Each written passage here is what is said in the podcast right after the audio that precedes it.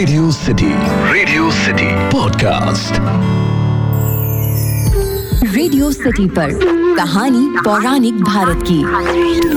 देखिए आपने बहुत बार सुना होगा कि एकादशी और कार्तिक मास को बड़ा श्रेष्ठ माना गया है। लेकिन क्यों? रेडियो सिटी पर मेरा नाम है अखिल और आप सुन रहे हैं कहानी पौराणिक भारत की। एक ऐसा पॉडकास्ट जहाँ मैं आपके लिए पुराणों से कहानियाँ लेकर आता हूँ। और आज की ये कहानी पद्म पुराण में आपको मिलेगी, जहाँ पर कार्तिक मास की श्रेष्ठता शंखासुर का वध और वेदों के उद्धार के बारे में बात कही गई है। देखिए, ये सत्य भामा ने पूछा भगवान श्री कृष्ण से कि तिथियों में एकादशी और महीनों में कार्तिक मास आपको विशेष प्रिय है क्यों? कारण बताइए। तो श्री कृष्ण बोले, सत्य, तुमने बहुत अच्छी बात पूछी है, अब ध्यान से सुनो। पूर्व काल में राजा पृथु ने देव ऋषि नारद से भी यही प्रश्न किया था। तब देव ऋषि नारद बोले थे कि शंख नाम का एक असुर था, जो त्रिलोकी का नाश करने का सामर्थ्य रखता था। वो समुद्र का पुत्र था। उसे एक बात समझ में आ गई थी कि अगर मैं वेदों को हर लूँ तो देवता कमज़ोर हो जाएँगे।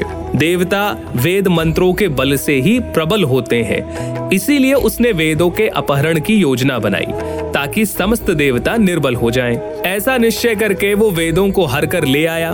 इधर ब्रह्मा जी पूजा की सामग्री लेकर देवताओं के साथ वैकुंठ लोक में भगवान विष्णु की शरण में पहुँचते हैं, उन्हें जगाने के लिए। गाने गाए जाते हैं, वाद्य यंत्र बजाए जाते हैं, विष्णु जी के भक्ति गीत गाए जाते हैं, जिसके बाद विष्णु जी उठते हैं और उन्हें देख कर ऐसा प्रतीत होता है जैसे हज़ारों सूर्य एक बार एक साथ चमक रहे हो। देवताओं को देखकर विष्णु जी कहते हैं कि तुम्हारे गीत, वाद्य आदि मंगल कार्यों से मैं संतुष्ट हूँ और तुम तुम्हें वर देना चाहता हूँ, जिस पर सभी देवता विष्णु जी को शंखासुर के बारे में बताते हैं। विष्णु जी कहते हैं कि देखिए, मैं आपकी मनोवांछित कामनाओं को पूरा करूँगा। कार्तिक मास के शुक्ल पक्ष में प्रबोधनी एकादशी के दिन, जब रात्रि में एक प्रहर बाकी रहे, उस समय जो भी गीत, वाद्य, मंगलमय विधानों से मेरी आराधना करेगा, मैं उस पर प्रसन्न रहूँगा। शंखासुर के द्वारा हरे गए संपूर्ण वेद जल में स्थित है। मैं सागर पुत्र शंख का वध करके उन्हें वापस ले आऊँगा। साथ ही साथ, आज से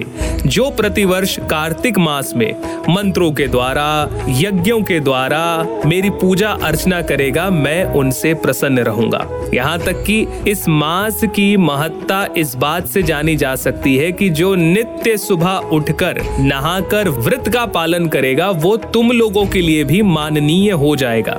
मतलब कि भगवान के लिए भी, देवताओं के लिए भी वो व्यक्ति माननीय हो जाएगा जो कार्तिक मास का व्रत वगैरह करता है। विष्णु जी आगे कहते हैं कि क्योंकि तुमने मुझे एकादशी के दिन जगाया है, इसीलिए ये तिथि मेरे लिए अत्यंत प्रीति प्रीतिदायिनी और माननीय होगी। तो इस प्रकार से कार्तिक मास और एकादशी जो है, वो भगवान विष्णु को प्रिय है।